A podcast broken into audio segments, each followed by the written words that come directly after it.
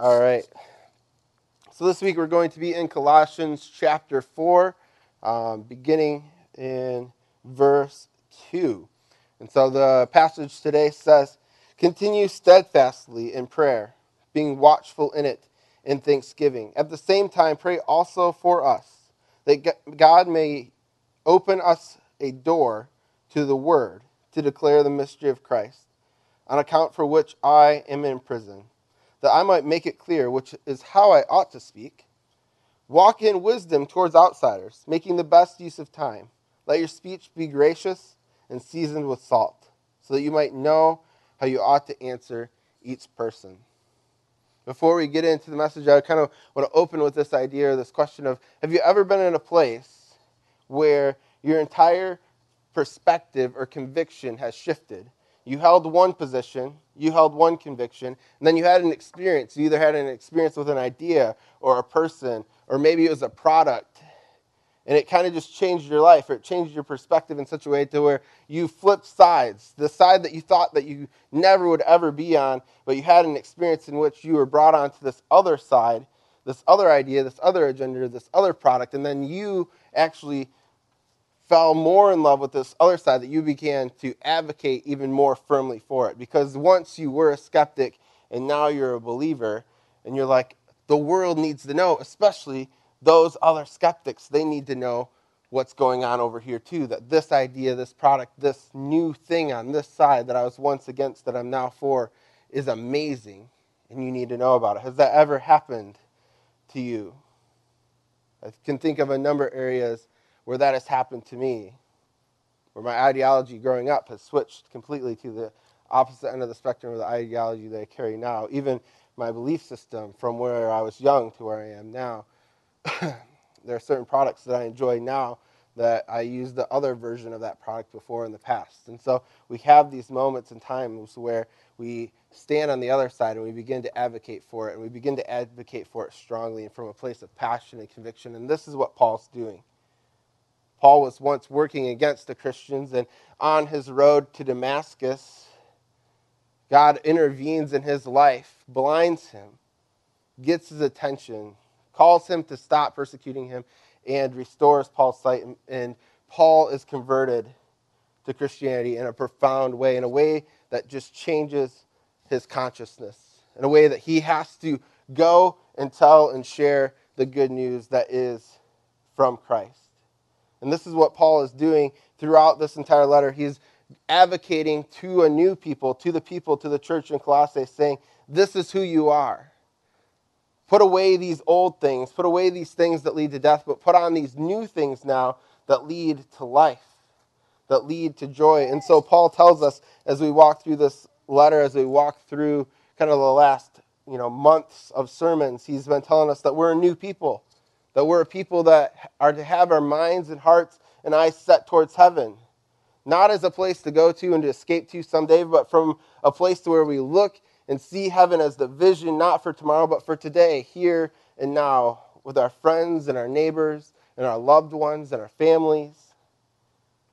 He tells us to put on the new things of life, of put on humility and patience and love. He tells us to let the peace of Christ to rule and reign in our hearts and to rule and reign in our families. In the last couple weeks, we've been talking about the family. We've been talking about how our relationships have changed and how God is redeeming the relationship between the husband and the wife, and He's redeeming the relationship between husbands and children, and parents and children. And from this place of God doing new things, calling us uh, to be a new people, a people where our consciousness has been changed, where our perspective has changed to a new way of thinking, to a new way of life and love and reconciliation through Christ. He calls us to be a people of prayer, to be a people that pray for one another steadfastly. To be a redeemed person is to be a person of prayer. And we see this rec- echoed throughout the Bible. Echoed throughout the Bible is this command to pray. And I can be honest, it is hard to pray sometimes. It is hard to pray sometimes because I think sometimes we do one or two things with prayer. We either over spiritualize it and we say, oh, it's this holy thing to where like I've got to be in the right mood in the right place at the right time and say the right words and do the right things and be ultra spiritual about it if I'm going to pray.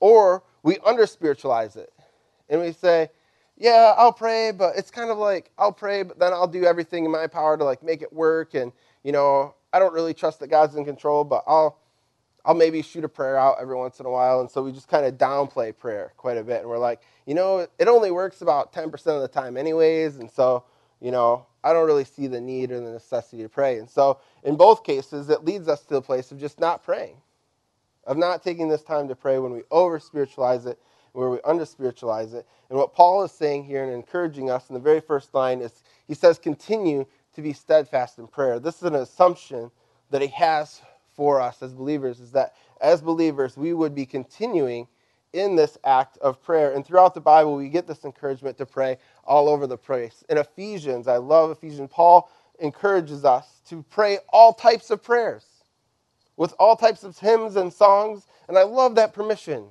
Pray all types of prayers. Paul's like, I don't care what you pray, just pray. Just get into the practice and the habit of praying.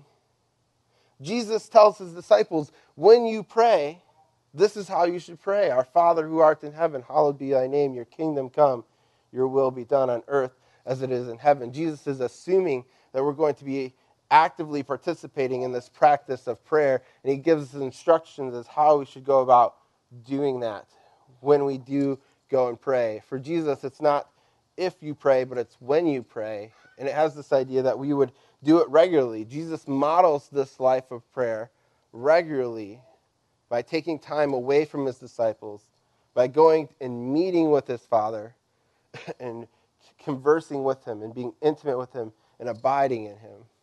And he calls us to go and abide with the Father as well as he has, that we might know the Father's heart for our own lives and for the lives of other people around us. He tells us to come and seek him. And he says that when we seek him, we will find him that when we knock, the door is going to be open to us, and that He is going to give us good gifts, that He is the Father that is good and that knows how to give us good gifts. And so there's this encouragement throughout the scriptures encouraging us to be a people of prayer. And I just want to encourage us this morning that we would be intentional this week about being a people that are focused on being a people of prayer. And the beautiful thing about prayer is that prayer requires some things from us. It requires, number one, that we are humble. And it's hard sometimes to be humble, but when we go to prayer, we're automatically admitting, I need help here. I need help here. For far too long, Christianity has tried to sit up and say, we are the religion for the strong. And that the, this faith is not for those who are weak. But I'd have to argue and say that the faith is exactly for those who are weak. And people will say, Jesus is not a crutch for me. My faith is not a crutch for me. And I would argue, our faith is exactly a crutch. And it's the exact crutch that we need. We're all broken. We're all weak. We all need the Lord's strength in our lives. And so we need to humble ourselves and just admit that. Just admit that I'm broken, I'm weak, and I can't do this on my own. And I need help here. For far too long, we've interpreted the passage where uh, Paul writes that God will not give us more than what we can bear when it comes to temptation. And we miss that it's talking about temptation. And we will put that nice verse on our Facebook and we'll say, Look, God will not give us more than we can bear. And we'll hit period. But the reality is, is that day in and day out, I don't know about you, but if I'm going to be really honest, I face more than I can bear every day. I face more than what I can bear in this life. I would say that my life is a testimony of me not being able to handle myself well in everything that I feel like I've been called to bear in my life. And so we either make God a liar or we admit that, hey, maybe this verse is actually talking about temptation and about that he will provide a way out of temptation when temptation rises. And when he's saying that, what he's not saying is that this life will not be more than what you can bear. Because what I see in Jesus is he's, he's saying, I understand this life is more than what you can bear. Come to me in prayer. You who are weak, come and find rest. You who are weak, come and find healing.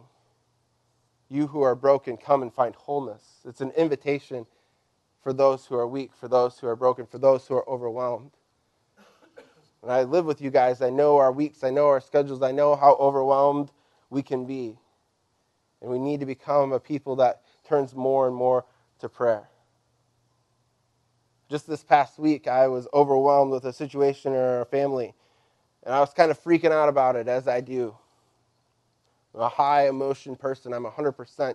Like a soundboard. You know, you turn up the sound here, and all the other ones kind of come down and, you know, turn up here. And so, whatever this issue was in our family that week, the volume got turned up on full blast. And I'm like trying to figure out how to fix it, try to figure out how to, how to get it out on my own strength. And my wife's like, hey, how about we just chill for a second and we pray about it?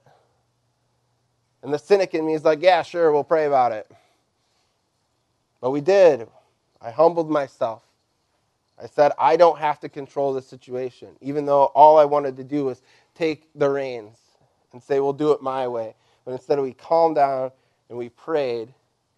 And amazingly, a couple days later, there was a surprise that happened that allowed me to turn that volume down. Well, the prayer was to turn the volume down, but throughout the week, there was an incident that happened that solved the problem that we didn't see coming. It came out of nowhere. And when it did, my wife was like, Look, it's because we prayed. It's because we humbled ourselves. It's because we decided that we didn't have to control this. And I thank God for my wife, and I thank God for her wisdom. But this is what it's talking about when it says that we have to come and be humble. When we come to pray, it's humbling ourselves, just saying, God, I need you. I need help right now. This is overwhelming for me, and I can't bear it anymore. And so that's the first step to entering into this kind of continual prayer is this position of humility. The second thing is that requires vulnerability. It requires vulnerability. And you kind of see that with humility. Because in humility, you've got to admit, I'm not strong enough. And that requires vulnerability. That says, man, this is going to be hard. I'm going to have to expose myself and say, I'm not as strong as I think that I am or as what I want to appear to be. And it allows God to see our heart allows God to see our brokenness. And that's not fun because we have to see our brokenness then. We have to be vulnerable with ourselves. But prayer makes us vulnerable, prayer makes us humble. And then finally, prayer requires us to have faith. I mean, when we open our mouths and we say, Dear God, help me here, we are, we are saying, I believe that in you, that you, that you, God, are good, that you, God, hear, and that you, God, are going to move on my behalf. I mean, that requires profound faith to be able to open our mouths and to proclaim those words and to say, Dear God. And I think we say it almost all too flippantly sometimes. Sometimes we just like, yeah, we're going to pray. We're going to pray real quick, Dear God. And that is a profound moment of faith. It's a profound moment of humility. It's a profound moment of vulnerability and intimacy with the Father. And so I just want to deepen our prayer lives and deepen our perspective when we go to the Father in prayer. And finally, by practicing this, by practicing this act of prayer, by continuing in prayer, the beautiful thing is that it grows us in the relationships that Paul has been talking about before and about becoming this new type of people. If we go back in chapter 3, we hear that we are being formed in the image of our God, we're being recreated, and that we're to put on humility and love and steadfastness. And these are the things that prayer kind of just naturally by praying begins to grow and develop within us. It develops humility, it develops vulnerability, it allows us to engage in the relationships around us at much deeper levels because I'm going to be humble before my God. I, there, eventually, there comes a place where that translates into humility before my spouse, humility before my children, vulnerability in front of my spouse, vulnerability in front of my children, humility and vulnerability in front of the people that God has placed in my life around me. And so I just want to encourage us this week that we need to become a people of prayer if we're going to continue to grow in this new creation that God has called us to. It's this shifting of positions where we just say, all right, God has redeemed me, He's restored me. My conviction is that I need to be a person of prayer.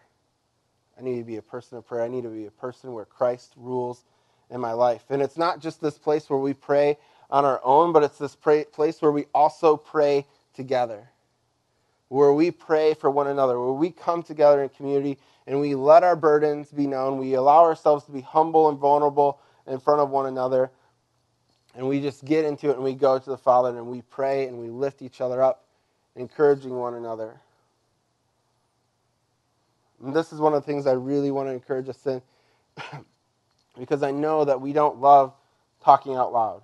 I know that we have, as a church, you know, we tend to be introverted, we tend to not love to speak, and sometimes we have a really hard time formulating the right words to say. And that can be really, really intimidating when it comes to praying out loud. It's just like, I don't know what to say. I don't know what to do. I don't, I, I don't know, you know, God already knows, so, so why do we need to speak? And I just want to encourage us that we need to grow in this practice of praying out loud for one another in the presence of one another because the Spirit can do powerful and tremendous things in that time. Powerful and tremendous things. When someone is broken, when someone is vulnerable in community and says, This is what's going on in my life. It's great when we go and say, Hey, I'm going to pray for you. That's great. And then, well, oftentimes as we say, Up, oh, I'm going to pray for you, and they're like, okay, I guess I'm just going to trust that this person's praying for me. But what's more, what's most interesting is that when we look at Paul and we look at the way that he authors most of his letters, he opens up with a prayer to them. He says, Hey guys, I've been praying for you, and guess what? I've been praying these things for you. And he lists them. I mean, he spent the whole first half of the first chapter in Colossians just telling the Colossae people, This is how I'm praying for you. And you've got to believe that that had to have been incredibly encouraging to the people of Colossae. One, for Paul to know that they're praying for him, and two, what he's praying specifically about for them. And I want to say that that's true for us. That sure, it's good to say, hey, I'm praying for you. But what's even better and what's even more powerful is when we allow our prayers to be heard and spoken over one another. Because it's an opportunity. It's an opportunity for truth to be spoken. I don't know about you, but oftentimes when I come into community and I ask for prayer, it's because I'm believing some type of lie in my life that there's some disruption of peace. There's something stealing away my hope. There's something stealing away my joy. And one of the best ways that those things can be restored is for somebody to come and speak truth over that situation. For someone to speak the truth that I need to hear in that place. For someone to come and speak love and grace and compassion. For someone to embody Christ in that space for me.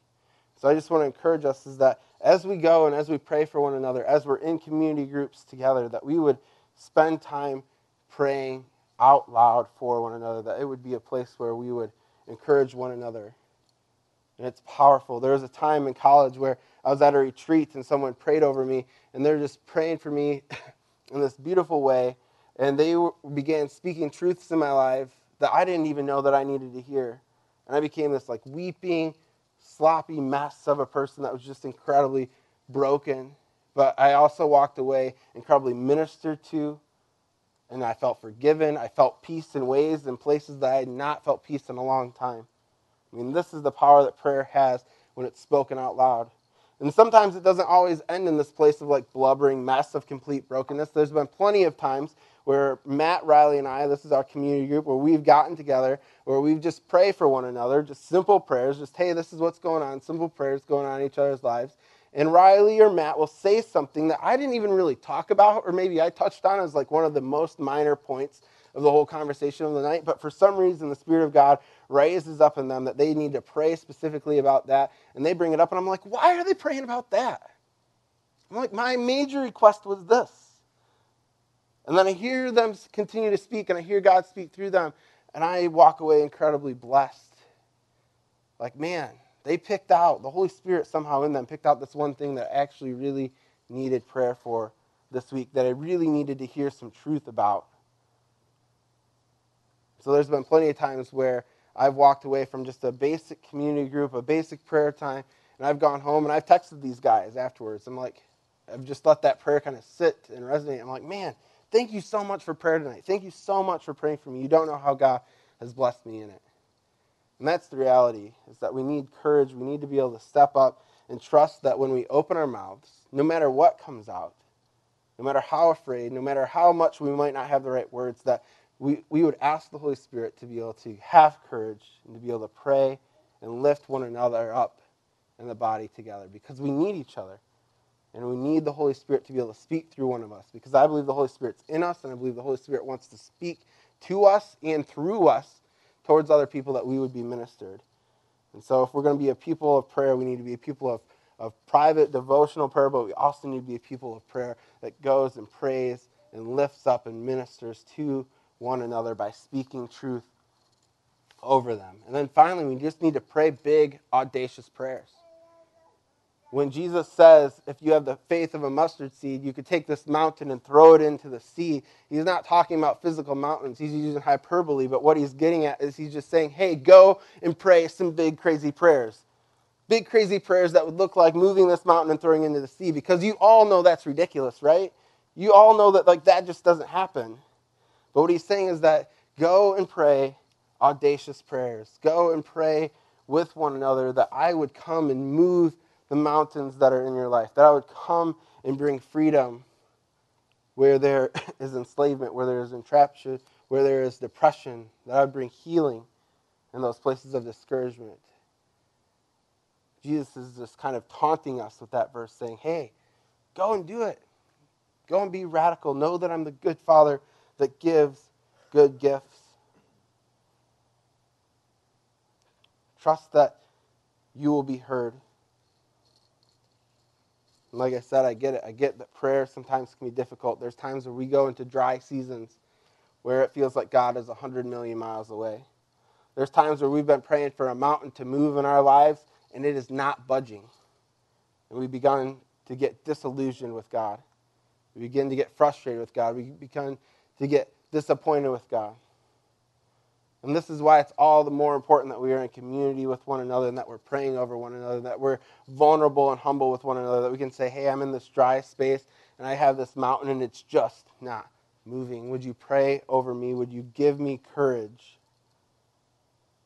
I love that the word encouragement is this idea of imparting courage.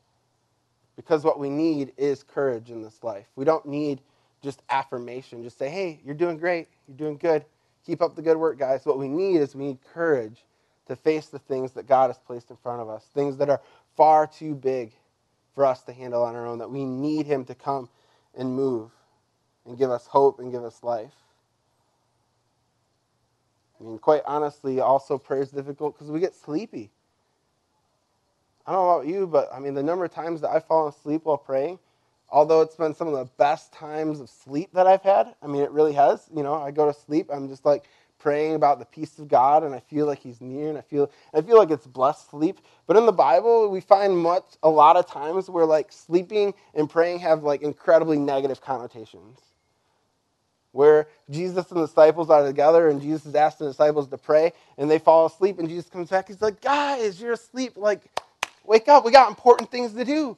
We got mountains to move." Wake up. And they go back and they fall asleep again. He's like, come on, guys. Like, I just, I just need you to stay awake just a little bit more. And, and even Paul calls us, you know, rise, O ye sleeper, and awake. Be intentional about our prayers. So maybe sometimes it's good to pray in a place where we need good sleep and where we need the peace of God to come and put us to sleep. And other times, and in many times, we need to be intentional about setting aside time to pray intentionally, to pray for courage, where we can be intentionally vulnerable, where we can intentionally be humble, where we can intentionally bring our big, bold, and crazy, audacious requests to God. And the final thing that kind of makes it difficult is just that we're busy. We're busy people. We wake up at 6 a.m., we go to bed at midnight, we spend the night Sometimes get woken up by our kids, do it all over again the next day. Sometimes it's like, where do I have a minute to pray? And I'll say that all of our minutes will eventually get spent up unless we're intentional about setting aside some time to do it. And so maybe it's over our coffee in the morning. Because I don't, I don't fall asleep over coffee. I don't know about you. I mean, I'm drinking that coffee to wake up. And so maybe it's just in the time that takes for the water to steep or the coffee to brew that's like, that's my prayer time this morning. That's where I'm going to get humble. That's where I'm going to get vulnerable. That's where I'm going to get intimate with God. Where I'm going to spend time in prayer. So that's just kind of the first sentence that Paul gives us here is be people that are steadfast and continuing in prayer. And then he tacks on this idea of being watchful. He's like, being watchful. And what does this, this watchfulness mean? What does it look like? And I think that what it is, it's this reflection it's this reflection on one, where has God shown up in the past? Because we all need that, especially in dry seasons, especially when God feels a million miles away. We need to be able to look back and see where has God been faithful with me and with my life up until this point. Because that'll give us encouragement that He's going to be faithful even in this time where He feels forever away. I think the second thing about this being watchful is this question of where am I starting to take control where God needs to be in control? Where are some places where I'm trying to grab the reins and do it on my own and do it on my own strength and my own power, and where He is kind of just tapping me on the shoulder saying, hey, let me take this from you. Let me take this from you. I mean, this week when this conflict came up in our family and I was like ready to grab it, it I believe that this being watchfulness was built up in my wife, and she's tapping me on the shoulder. She's like, hey, let, let's just give this to God. Let's just give this to God. Let's and then later this week, she had something in her life where she's like, oh my goodness, I need to take control of it. And I was able to tap on her shoulder. I was like, hey, hey, hey, let's, let's just take this to God. And she's like, you're right. This is like the same, same. And I'm like, yes. But we were being watchful for one another. We were, we were watching out for one another, that we would be a people of prayer, that we would continue to give up the reins to God. And so the question this week is what am I holding on to that God is asking me to let go of? And I get it. I'm a person who, in reflection, in being watchful, I've been processing with my discipleship group that week after week. I mean, I just met with them this last week and I was like, hey, I'm really struggling with this idea of like having to be in control of things and letting God be in control of it. They're like, yeah, sounds like you've been having this problem for the last two months. And I was like, really? I was like, oh, yeah, this, this is a normal pattern for you. And I was like, oh, thanks. Thanks for at least, you know, being clear about that, um, they're like, yeah, let's pray about it, you know. And then praying about it, they're giving me courage and they're giving me eyes to see. You know, this past week, because of them, I was trying to be even more watchful of where I'm trying to grab control and where God's saying, hey, let me have control. Hey, let me have peace. Let my peace rule here in this place. And so the question is, where is God tapping us on the shoulder? How can we grow in being watchful? How can we invite people into being watchful with us in community and being vulnerable and humble in that? What is God saying to you? It's this question of discipleship, very simple question to grow in discipleship. It's just, what is God saying to you? And take that answer into community so that people can hold you accountable. So that when you're eight weeks in, someone's like, yeah, God's been saying the same thing to you for eight weeks. You could be like, oh man, because it felt brand new this week. And they could be like, yeah, you, you need it new this week. But it's something that God is trying to get our attention of, to be watchful.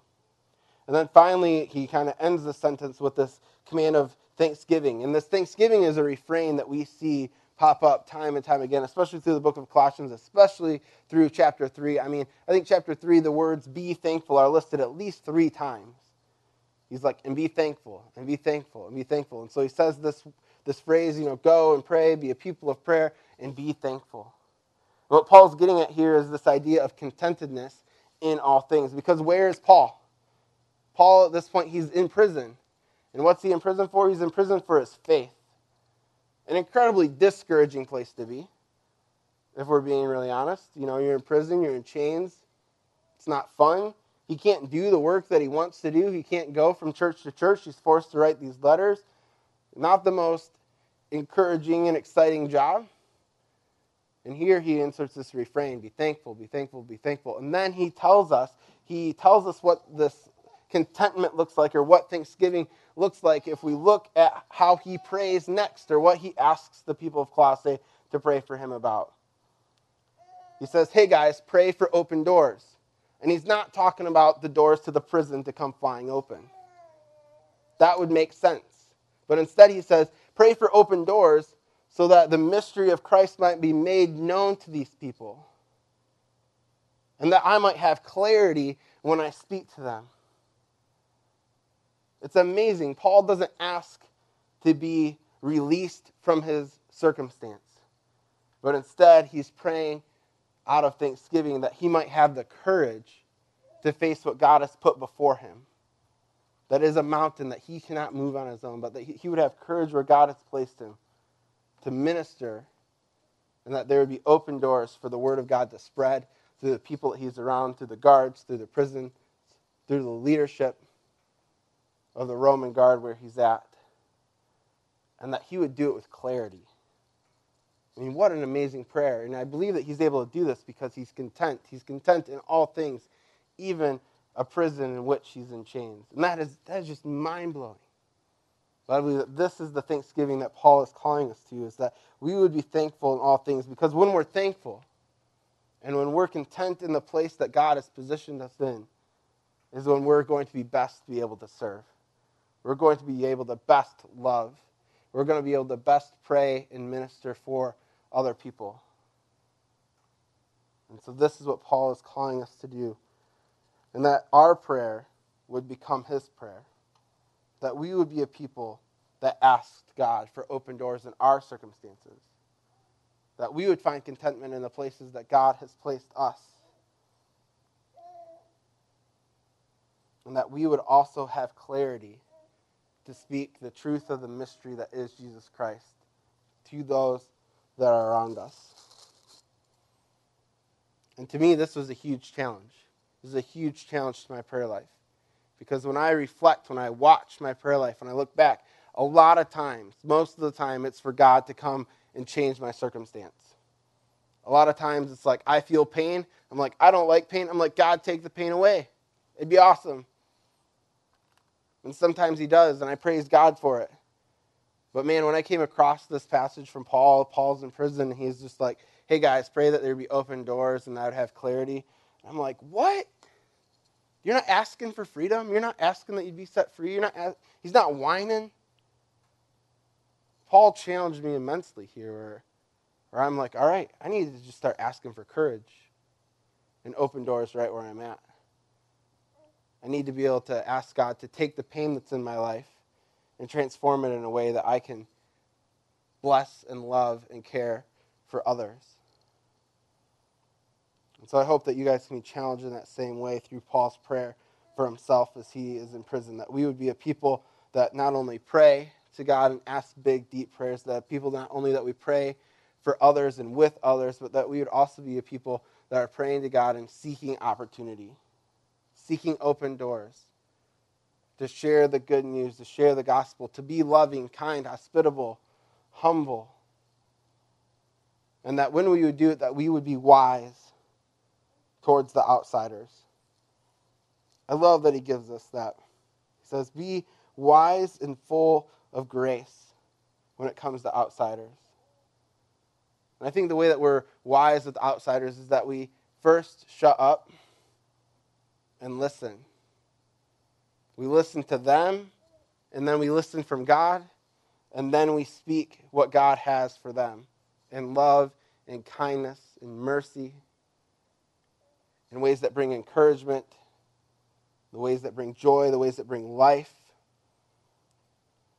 In Ephesians, Paul tells us to be a person of grace and to speak gracefully is to be a person that has no corrupting talk come out of our mouth but only things that are good, that are building up, that it, it gives life to those who hear. I love that. It's from Ephesians 4:29. That we would be a people that no corruption comes out of our mouths. To be honest, that's hard to do. In Galatians, he says, stop complaining and keep doing what is good. That one hits you across the face, too. It's like, man, but I love complaining.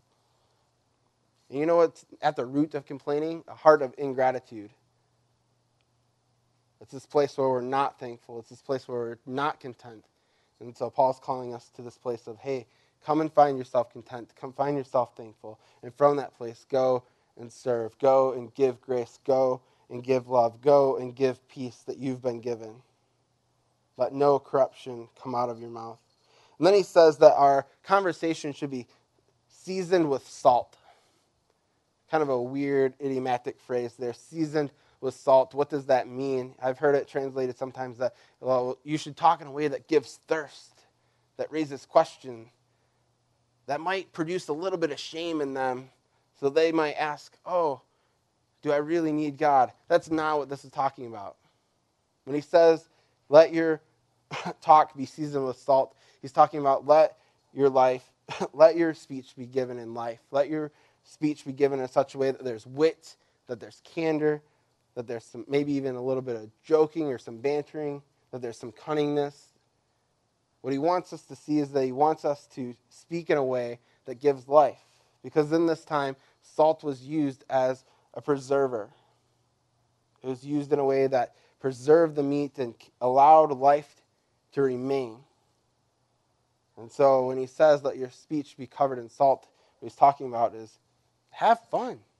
Let's not be the Christians that are boring and downtrodden and praise Jesus, you know, but that we would have life, that we would have joy because of who our God is and because of what he's done in our lives. You know, today we talk about people that have salty language. I think the idiom is kind of moved a little bit, you know, because salty language today means like kind of coarse or joking. But if you take that coarse joking, you know, back a couple steps, you know, and just like, you know, knock knock the coarseness off of it, you know, salty language then becomes this place of like just wit and candor and bantering and, and having fun. And a spirit in which there is life that's given and transmitted back and forth. And so this, and he says that it's through wisdom and it's through having our words seasoned with salt that we should know how to respond. And so it's through wisdom it's through this kind of saltiness of our language that we should respond to those who are outsiders, that we should love on them, that we should care for them, that we should bring life to the conversation.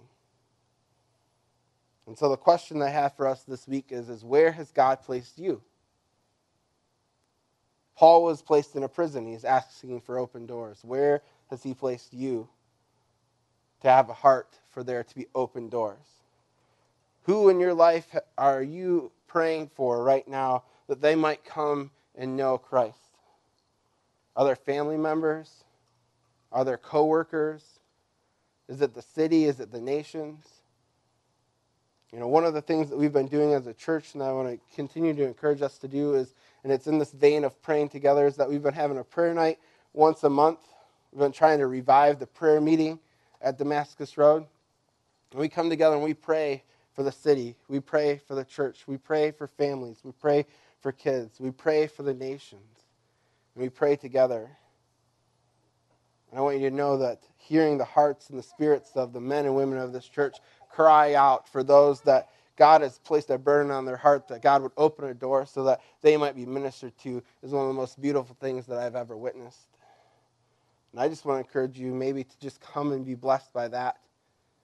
And so our prayer night is happening July 9th at 6.30 to 7.30. There's childcare provided um, at the Park Street location. So I just want to encourage you to come out and just be blessed, but also may it be a place where you can come and just ask God for there to be open doors publicly with others, and that we would have the courage and the strength to reply with wisdom and with salt and life to these people because God has placed us in a specific place and He wants to use us there.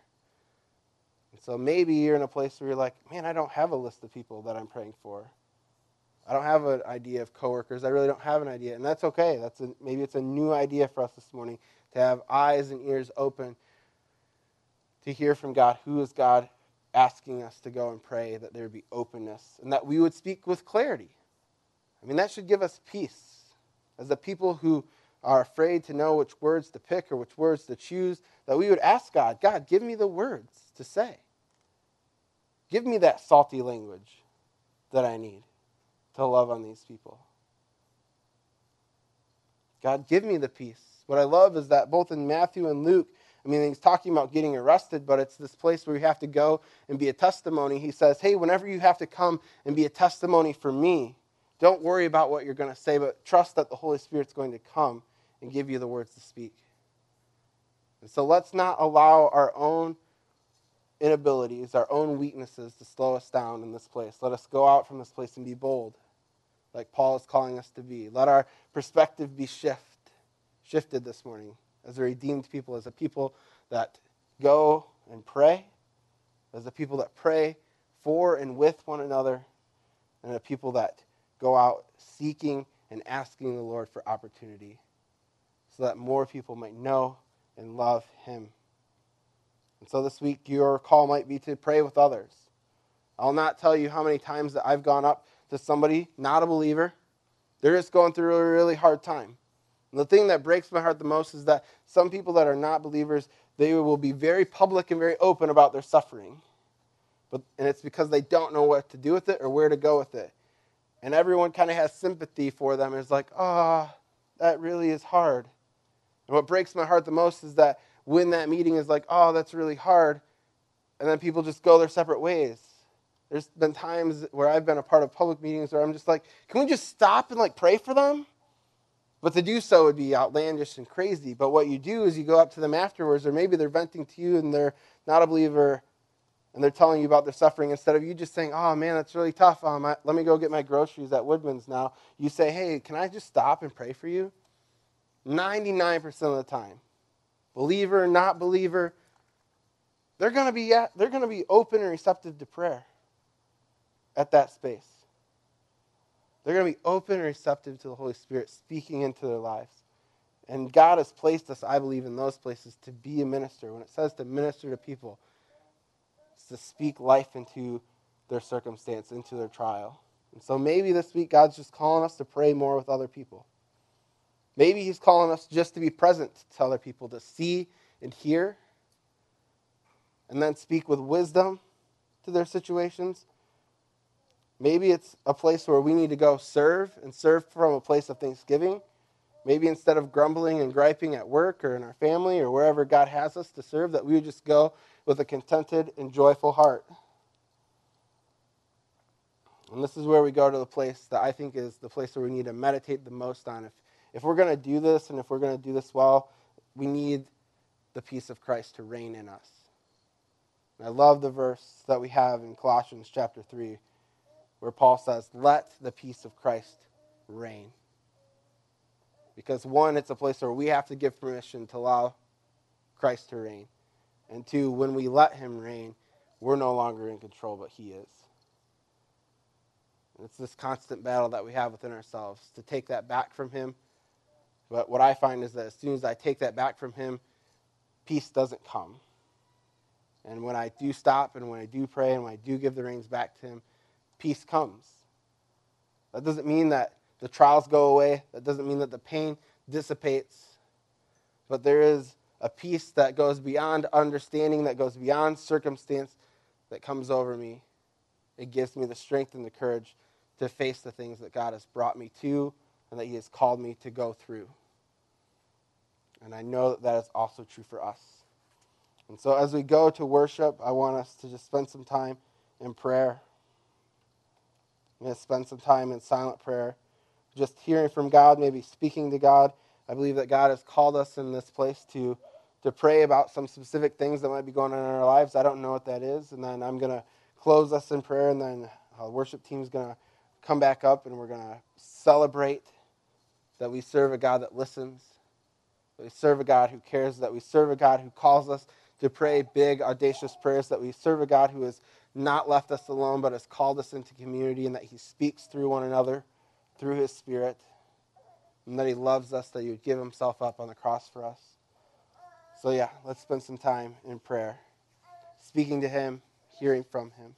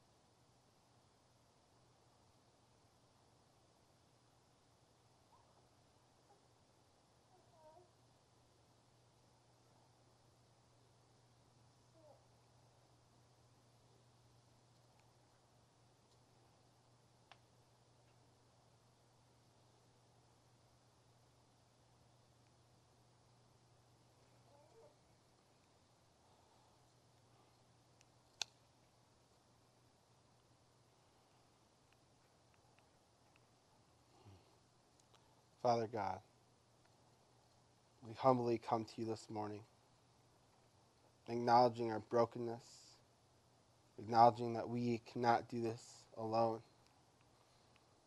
acknowledging that you are holy and that it's by your grace that we are holy and that we come before you. God, I pray that you would break us of our independence. God, we're a country, we're a people that is based on rebellion and breaking free and seeking independence.